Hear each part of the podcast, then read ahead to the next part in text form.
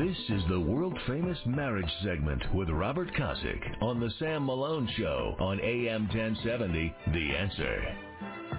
Dun, dun. I love it. All right, America, get ready. It's our world famous marriage talk segment. We just take a break from all the politics and the issues and all the chazarai and the agita. It's a great Italian word for upset stomach. Agita of the world. We focus on the glory and the sanctity and the holiness of marriage. I throw in steaminess as well.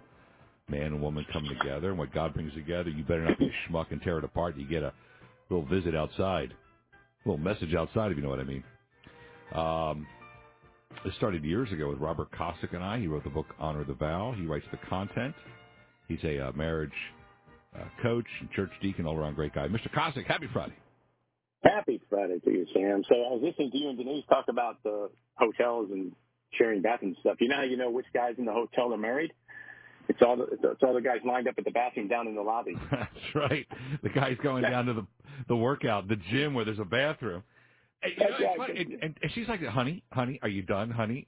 And she's like, "I just," and she needs her space, and I'm just like, you know, walking around. I don't care, but it's true. Oh, yeah. Two sinks can really help a marriage. Uh, they really do. They really do. That and letting only one of them mess with the dishwasher, you'll be good. hey, ain't that the truth? Ain't that the truth? All right. Yeah. Uh, America, Mr. Kosick writes the marriage tips. We're up to marriage tip number 236, which is amazing. Obviously, it's found on our Facebook page, Sam Malone Show. It's called Preventative Care, and this is for husbands and wives to listen together, hold hands, and enjoy. It said, When was the last time you had a physical? When it comes to your health, preventative care is always more effective, less expensive, and less painful than emergency care. And the same is true for your marriage. So you should have a checkup for your marriage at least once a year. An annual checkup can include attending a marriage conference, scheduling a talk with a marriage coach or counselor, or reading and discussing a marriage book. Marriage vitals that should be checked one time. The average couple spends only two hours a day together on weekdays, 3.5 hours on weekends. Got to make sure you keep an eye on time. Two is communication. There are five levels of communication. Conversation with your spouse should go beyond the less personal levels of cliches, facts, and opinions. And three, appreciation. Couples often assume their spouse knows how much they're appreciated and valued. Don't assume they know. Show them with expressions of appreciation. Take it away, Mr. Kosick. All right. So rule number one in any relationship is assume nothing. So for number three, there, never assume they know. You got to tell them. But this is really, really important. And unfortunately, so many couples, you know, you hear the old joke thing. I told you I loved you when we got married, and I'll tell you if that ever changes, kind of thing.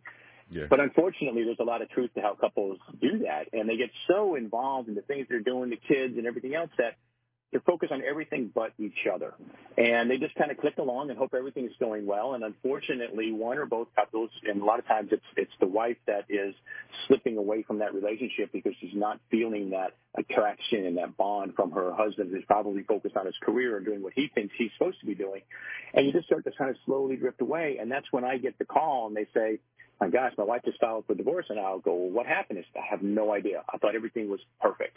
Well, well, that's a problem. That's because you haven't checked up on your marriage in a while, and that that gets you in a lot of trouble if you just assume it's all good. Yeah. Yeah, don't don't ever assume. That's just that's just that ain't just good. Um, Yeah. and, and it's interesting when you write about the um, couples spend only two hours a day together on the weekdays and 3.5 hours on the weekends. You would think like, all right, we're all working. I get the weekdays, but weekends only 3.5 hours. I know. You think that number? You think that would be 10 hours or 12 hours or something? Well, now think about it. So they have uh, all the kids' activities. They're running around doing that stuff. Where one or both of them has some sort of a social commitment that they have to give time to, volunteering, or they have a hobby that they're giving into, going to play golf or doing crafting or whatever it is that they, they're into. And so the, the weekends just get packed, right? And and just it's just really hard to find that time where it's really just the two of you. And and I'm sitting there thinking, and all the couples I talked to, I was like, wow, you were able to find three and a half hours. That's pretty amazing. And it was probably right before you fell asleep. But you know, because everybody Right. else finally went to bed. But you got to be really intentional. And we talked about this you know, last week with building a plan. You got to be intentional about that time, and it's not just the quantity of time. You really got to make that quality of time. And, and I was just telling Tom, you know, we always share what we're going to be doing over the weekend because we both always have such packed schedules, right, in line with all this. And I told her, I said, I'm just, I'm backing out of a couple of commitments that we had, not firm commitments and things I said I try to be at, uh, some functions I try to be at. I'm, I'm backing out of that because my wife and I are going to go on a road trip for the morning and just head out to one of these uh, little towns that are having a kind of a festival. And I just want to spend the hour or so in the car with her, to spend that time with her, walk around for a few hours, and and make up for some of this less time that we had during the week and not let it carry through the weekend because if you blink an eye, you know, your communication is falling apart. You've gone six months and haven't spent any time with each other. And then you're wondering why you're having to talk to me and because your marriage is falling apart. It's because you didn't do your checkups. You didn't take care of it just like you would your body. You need to take care of your marriage the same way. I love it. I love it. And folks, 3.5 is, I mean, seriously, I know that, that we had like a lot of baseball and stuff when Bubba was younger but still, we spend a lot. I mean, 3.5 hours on the weekends together is nothing. There's nothing better than waking up together and getting coffee. And you know, if you go to a baseball game, you come back. But still, come on, America! I know. Uh, our, our world famous marriage talk segment. You're listening to it here on AM 1070 The Answer across America. America. Uh, Mr. Kosick also writes the hot and heavy marriage tip. It's on our Facebook page, Sam Malone Show. It's called Fully Engaged. Women have an amazing ability to balance multiple events in their mind at the same time. They can be thinking about the kids, chores, activities for tomorrow, all at the same time and never skip a beat. The problem is that your husband can tell that your mind is bouncing from event to event. That's normally not a problem unless it happens during intimacy. Diverting your attention away from him can significantly decrease his desire to participate. To avoid this, incorporate activities that afford the time needed to preparely to prepare to be fully engaged. What does that mean? Incorporate activities. Right. So, so you could tell, right? With, guys do their box thing, and the women do that spaghetti bowl thing, where everything's all interrelated stuff. So no matter what she's doing, there's probably four or five other things going through her head at the same time. So before you go into that intimate time, and again, we're talking about you have very little time together, so you're you're squeezing time together as, as quick as you possibly can. So you may jump right into that intimate time. Hey, let's put the kids to bed early. We're jumping right into whatever we're going to do that night without any prep time. What you really need to do is that for the woman, if she needs to clear her mind and relax and, and settle down, maybe she needs to make a list of all the things that she has to do tomorrow so that she doesn't forget them because that's the big issue of why the mind's always working is they're trying to remember everything. Write them down. You don't have to worry about them now. You, you've written down, they're, they're remembered for tomorrow. Or maybe set up some candles and hop in the tub and just take a nice hot bath first to calm down and relax your mind. Something that preps your mind to calm you down and, and get your mind a little bit more focused so you can be much more fully engaged in the activities that you're going to have with your husband because he's going to be in the one box.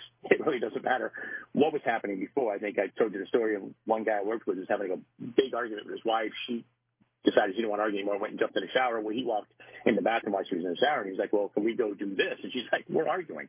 He goes, no, we're not. He goes, yes, we are. He goes, well, that's fine. Can we go do this and get back to arguing? like, because he's in that box of we're doing this and nothing else matters. Well, it's all connected for her. So she needs to come up with a way, mostly for her, and that's generalizing, but she needs to come up with a way to disconnect and just to refocus and try to channel that energy. Because if you're sitting there and, and you're having that time together and you're thinking about the kids' activities, the other things, the other side, what's going on over here, he's going to pick up on that.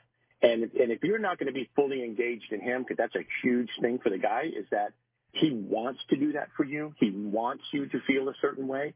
And if you're like, yeah, whatever, I'm checking a box, he'll pick up on that and that will no longer be attractive to him and that part of your marriage will fall apart very quickly and that is a very very slippery slope to you calling me and going why don't you just walk out? Amen. And, amen and you to that be Robert, real careful with that time. Robert Kosick, uh, my wingman on our world famous marriage talk segment and it really is true about men and women. It's spaghetti versus boxes. Oh, we yeah. can seriously we can put anything away when it comes to that topic. When it comes to that topic mm-hmm. of you know of chasing each other around I can forget everything. Oh, I can put anything, anything away. Okay, well, whatever. I can put that away. I want to chase you around now. And women, yeah, like, yeah, I know. I know you have 102 fever, but you know that's where I am. I know you've been shot, but I want. And women, it's all spaghetti. It's all well, you know, and it's you got to understand that, and then you're on a way to a much smoother relationship, much smoother. And Denise just right. Denise did a perfect example of that. Here you are talking about your honeymoon, your one night honeymoon, and having this round bed. And what's the first thing that she said? Gee, I wonder how they put sheets on that bed. Right. Who cares? You're exactly. off anyway, right?